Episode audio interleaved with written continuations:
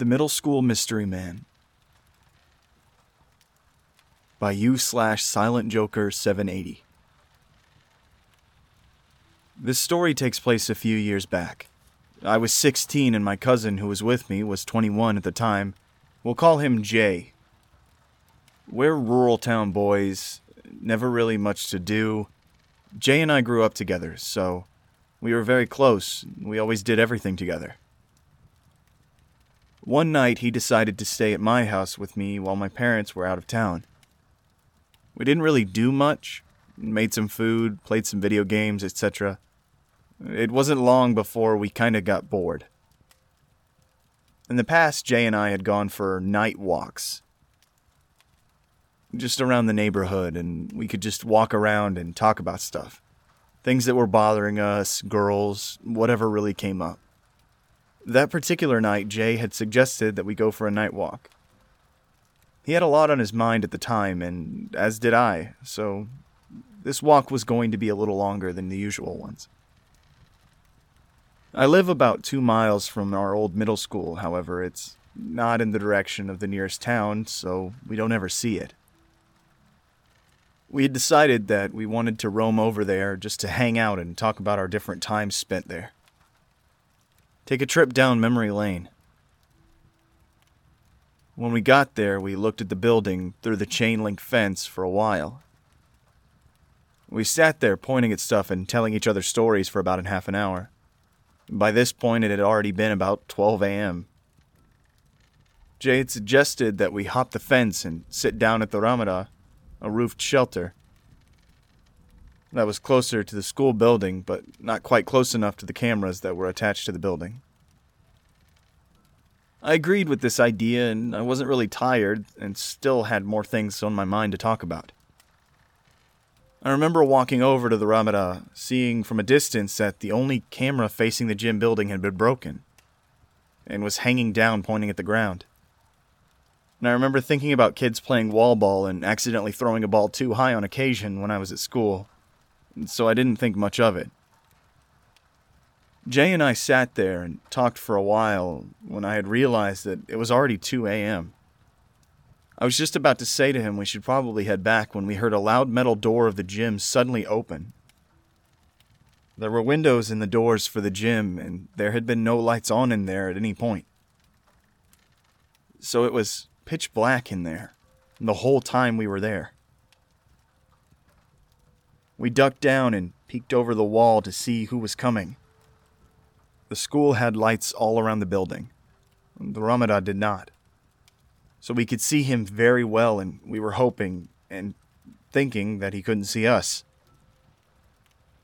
The man that walked out didn't look like anyone we recognized in our times there, nor did he look like he even belonged there at all. He was a very dirty, ragged looking man. Long hair, probably about shoulder length, and he was wearing a black hoodie with the hood up.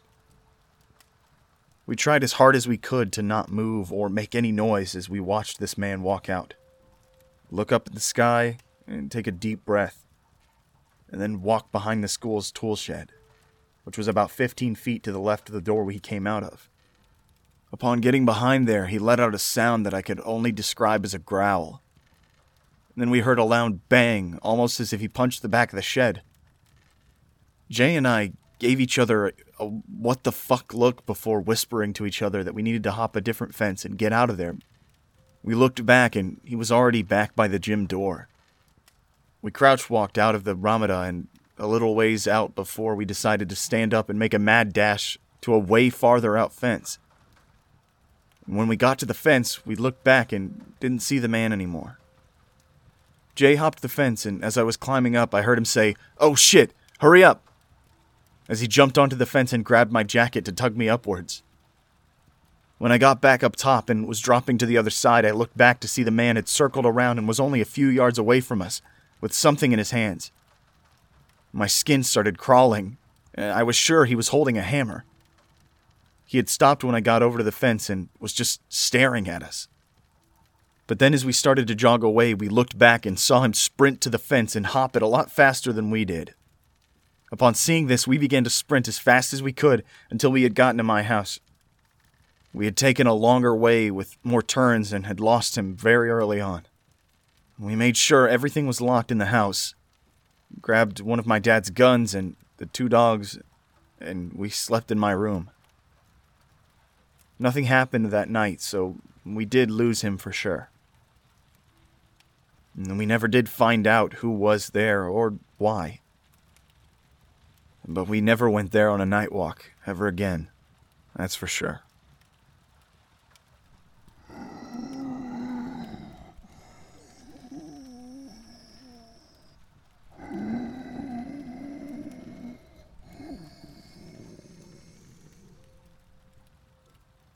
My friendly demon Jeffrey by u slash dark angel 10426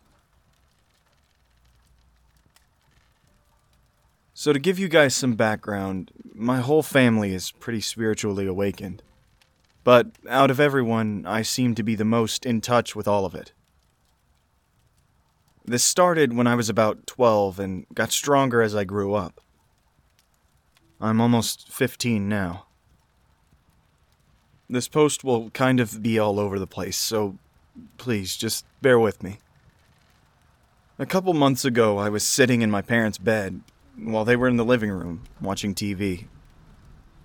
The way our house is set up, I could see parts of the living room from my parents' room because there was a balcony right outside and it looked over the living room.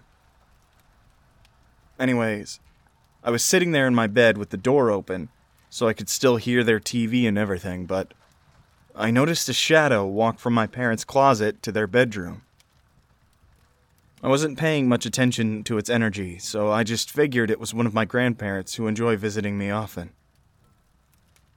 I said something along the lines of, I see you, or I can hear you. And nothing else really happened. We have motion lights all over our house, so we don't have to turn on the light all night if we wake up for something. And all of the pets were downstairs with my parents because our dog was too lazy to climb the stairs but the lights in my room kept going off as if someone was pacing around the room, purposefully setting them off. I didn't mind it, I just figured it was my grandpa, saying hi. This was my first encounter with Jeffrey. I'll explain the name later on. My grandpa is the most active when my mother is in bed alone because my dad's working night shifts. She can feel him sitting on the end of her bed. She gets creeped out by this and asks him to leave, and he usually does.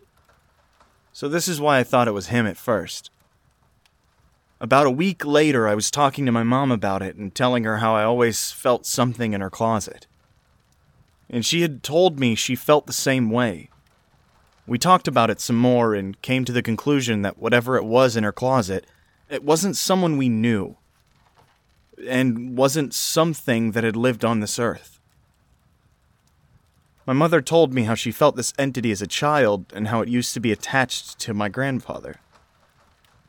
And now it's attached to her. And she even sees him during her sleep paralysis. We both felt that it was more of a masculine figure and he wasn't a good entity. But he's never hurt us. That day, I decided to give him a name. I thought it should be something funny to take away fear he might cause. I choose Jeffrey, but my mom later called him Fred or Frederick. Since discussing Jeffrey with my mother, it seems he's been more present in my life. Jeffrey usually stayed in my parents' closet, but would sometimes venture out to the balcony. I would see his shadow up there, and thinking back to it now, I I knew it wasn't my grandparents but lately he's ventured to right outside of my room, which is only about five feet away from the balcony, but he's there almost every night. It seems he's getting closer and closer to me. Maybe he's moving his attachment from my mother to me. And there's another motion light outside of my room that faces the stairs. No windows or anything that could be moving. He paces past my room, and the light usually kicks off and on about three times before he stops. Sometime I feel him in my room, but I don't think he can stay long. Or maybe he just gets bored. But, like I said, I don't feel like he wants to hurt me. And every night I see him walk past my door, I tell him a quick goodnight and wish him a good evening. I personally believe he got into the house in the first place because of a legend I heard about two mirrors facing each other is apparently a portal, but I don't know if that's true or not, so don't quote me. I don't feel threatened by him, and I don't see any reason to banish him. I won't hesitate to if he so much as leaves a scratch on me. Anyways, I just wanted to share my story on here. I guess I'll update you with any more Jeffrey stuff.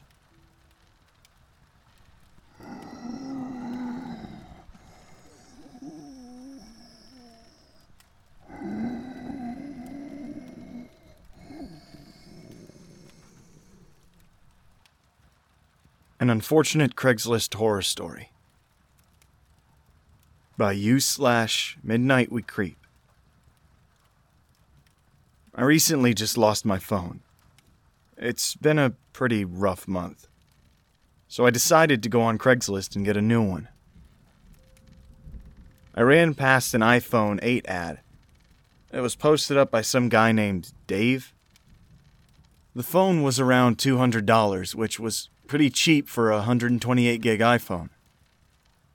At first, I found it a bit dodgy, but I eventually convinced myself to reply to the post with my contact details. The guy texted me back like 15 minutes later, followed by three pictures of the phone itself. I asked if we could meet up in a public restaurant that was like half a mile away from my house.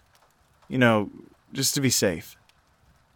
I asked my older brother to tag along with me, as it would make me feel much more comfortable.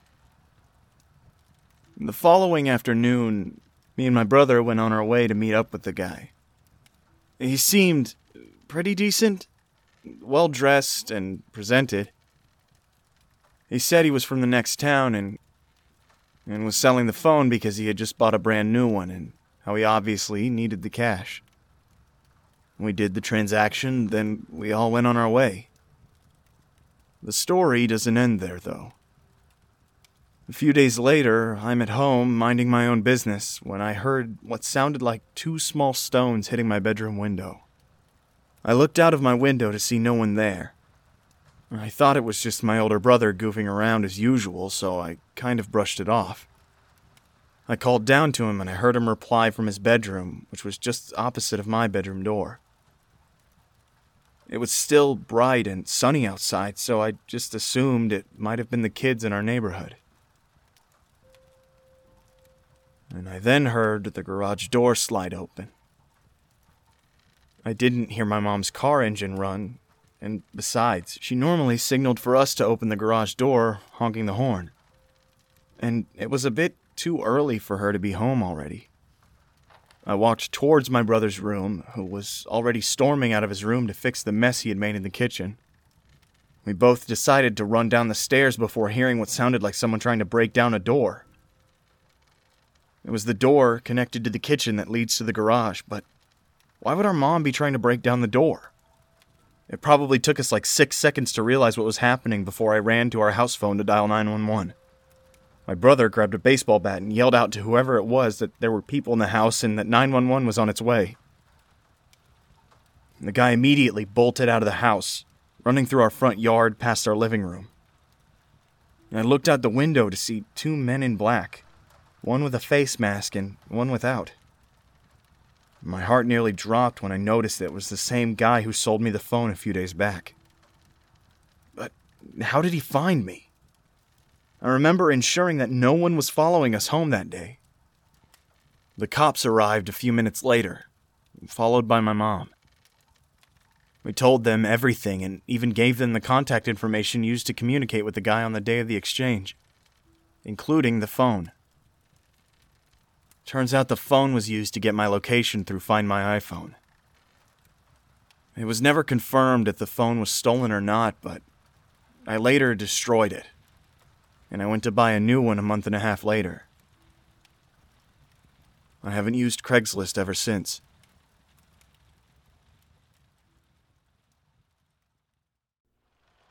Hello, everyone. Stormy here.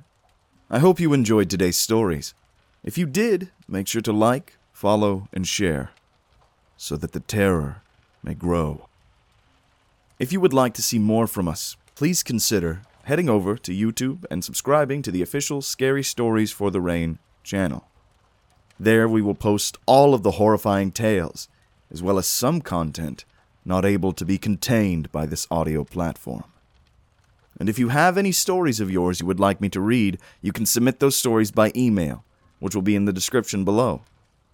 Thank you all so much for your continued support. And I hope to see you in the next tale. If we all survive.